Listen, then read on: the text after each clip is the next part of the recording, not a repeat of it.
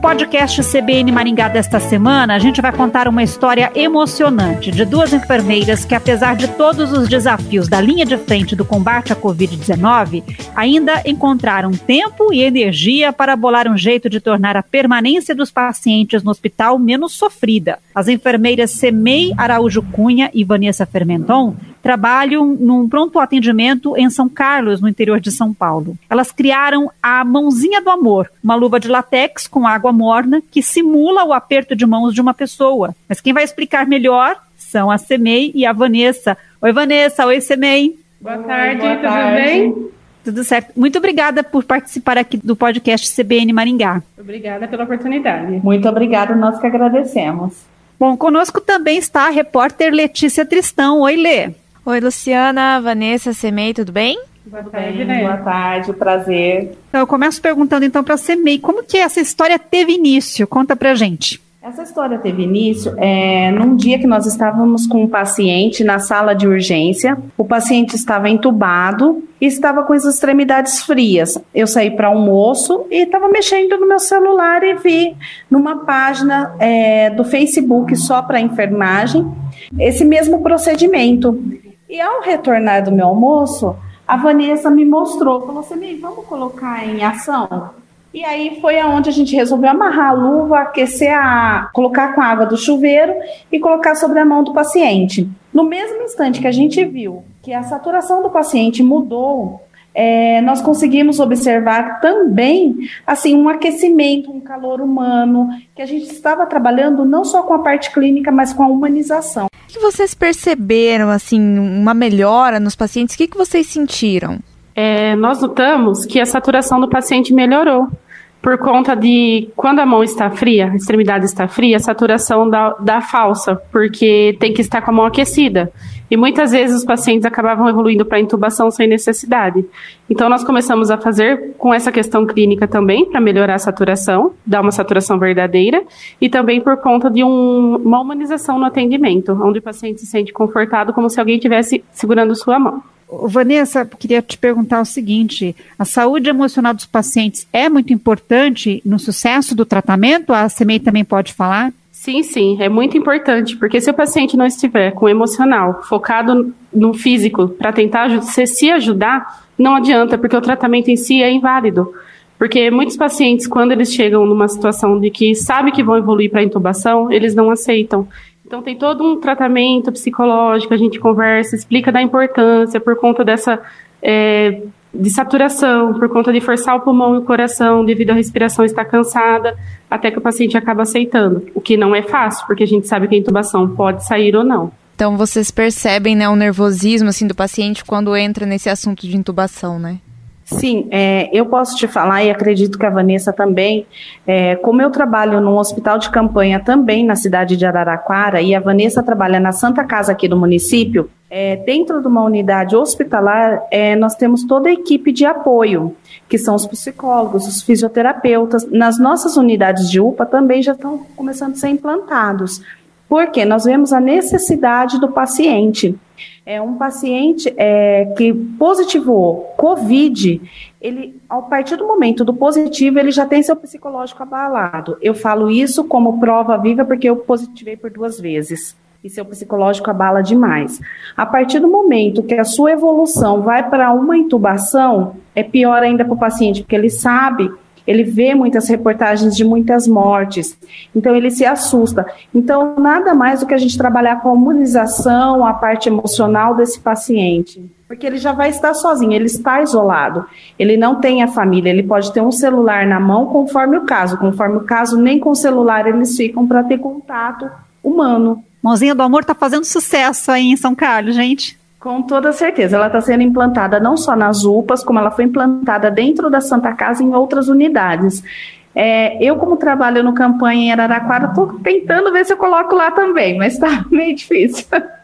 mas nós vamos tentar sim, onde puder implantar, porque eu acho que ideia boa ela tem que ser propagada. E acredito que nós, profissionais da saúde, neste momento de uma pandemia em que vivemos, é, ideia boa sempre tem que ser propagada, porque é para o conforto do nosso paciente, porque ele não pediu para estar ali. Então, assim, o que a gente puder fazer de melhor A partir do momento que escolhemos uma profissão por amor, nós vamos fazer tudo por amor. Eu agradeço muito a participação de vocês no podcast CBN Maringá. Até uma próxima oportunidade. Muito obrigada. Desde já eu agradeço a atenção, o carinho e que seja propagado por vocês aí também em Maringá. Obrigada, meninas. Parabéns, viu? Obrigada. Obrigada.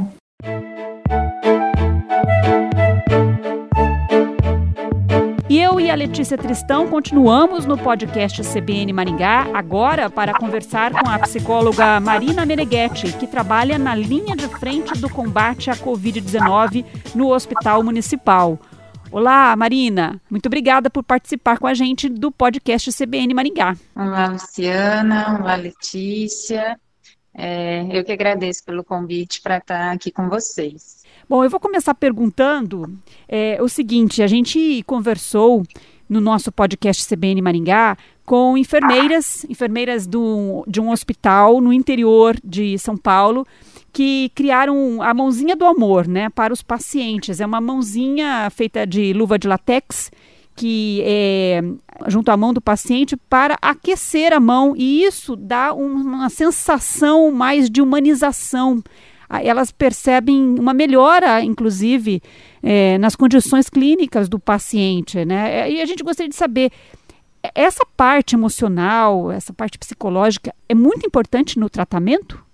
Sim, é muito importante, Luciana.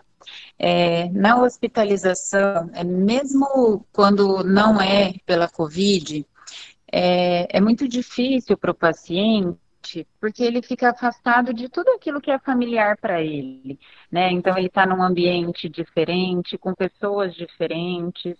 É, muitas vezes é, ele não é chamado pelo, pelo nome, né? Então, às vezes, ele se torna o paciente do leito tal, o que né, a gente tenta evitar ao máximo, né? É, e agora, com a Covid, é, isso se intensificou, né? Então, pelas restrições de visitas nos hospitais, então o paciente ele fica afastado, né, de do, dos seus familiares também, né, da sua casa, é, do seu trabalho, daquilo que traz segurança para ele, né? Então isso é, repercute, sim, traz repercussões emocionais importantes.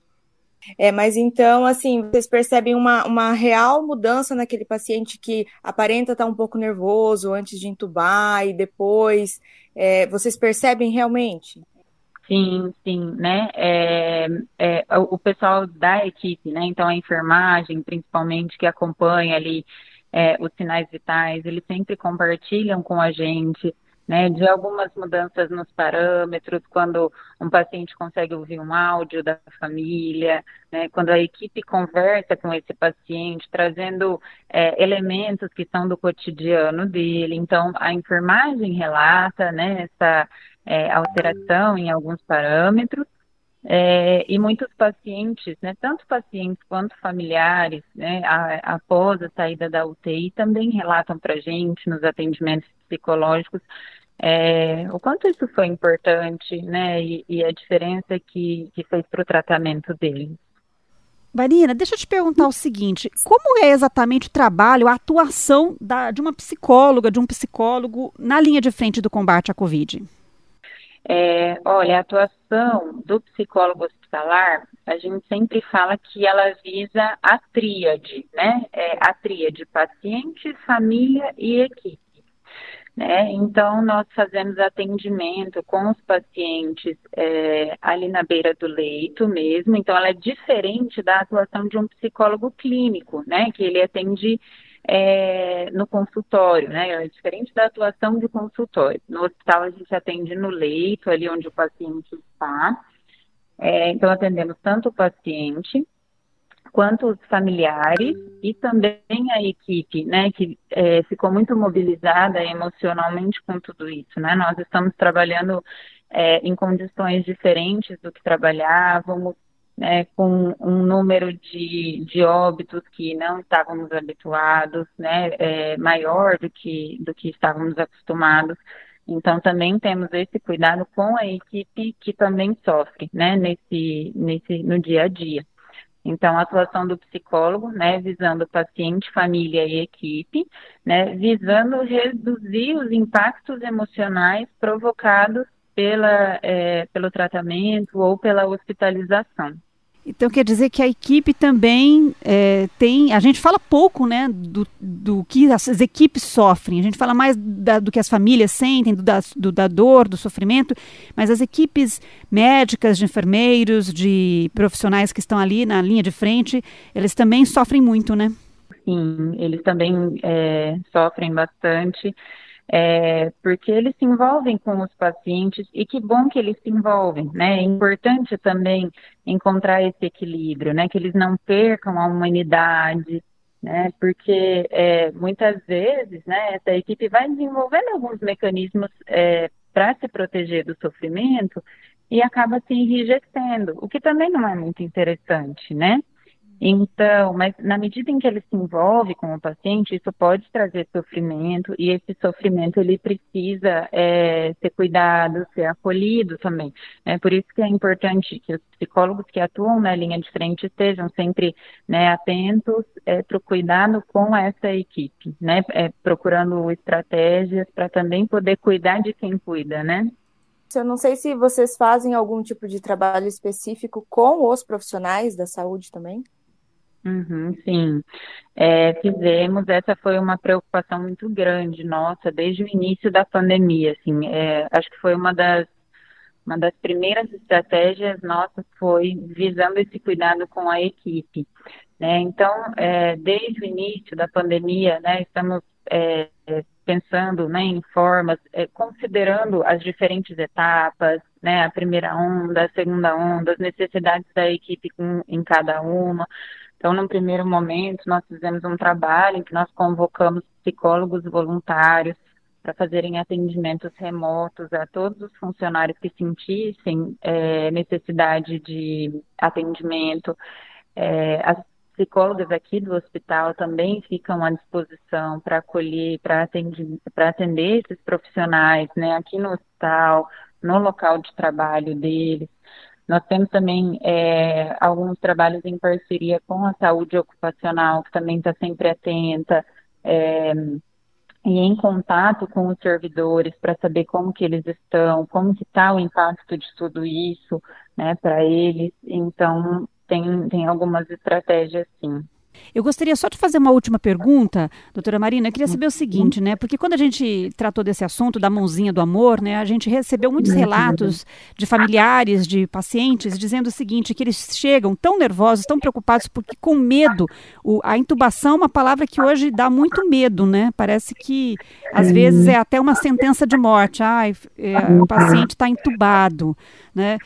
É, esse nervosismo, é, é, essa, essa, esse desespero, digamos, inicial do paciente, pode acelerar o, a, o agravamento da doença? É, sim, né? É, e por que que sim? Porque às vezes pelo medo de algum procedimento, é, esse medo ele pode dificultar a adesão ao tratamento, né? Então às vezes ele, ele tem medo, né, de, de ficar com alguma máscara, né? É, mas isso é algo que pode ser contornado com uma equipe atenta, com uma equipe que explique, né, a importância do procedimento, né? Como você bem falou, né, Luciana, às vezes é, essa questão da intubação é, é, algo que traz, né, ansiedade, medo, insegurança, e muitos deles, às vezes, vêm como uma sentença de morte mesmo, né, e por isso que é importante essa equipe estar atenta, né, e entender quais são as crenças do paciente com relação a esses procedimentos, para que a equipe possa orientar né? Porque um paciente bem orientado com relação à importância de cada procedimento, né? Então explicando que a intubação não é uma sentença de morte, né, explicando que às vezes algum procedimento, né, que por mais desconfortável, né, que possa ser, às vezes tem algumas máscaras, né, que eles utilizam, que eles se queixam um pouquinho, né, mas é, eles compreendem, quando os pacientes compreendem a importância desses procedimentos que são realizados pela equipe, então, isso facilita bastante a adesão ao tratamento e, consequentemente, né, é, a gente vê a melhora do quadro clínico. É, então, é sempre importante a equipe estar tá bastante atenta a isso, sabe? Entender o que, que o paciente entendeu por aquele procedimento, quais são as inseguranças, os medos, para a gente poder trabalhar isso com ele e melhorar a adesão ao tratamento. Muito obrigada, é, doutora Marina Meneghetti, por participar com a gente do podcast CBN Maringá e até uma próxima oportunidade. Eu que agradeço. Letícia, Obrigada. até a próxima. Até mais, Lu. E o podcast CBN Maringá volta na semana que vem. Até lá!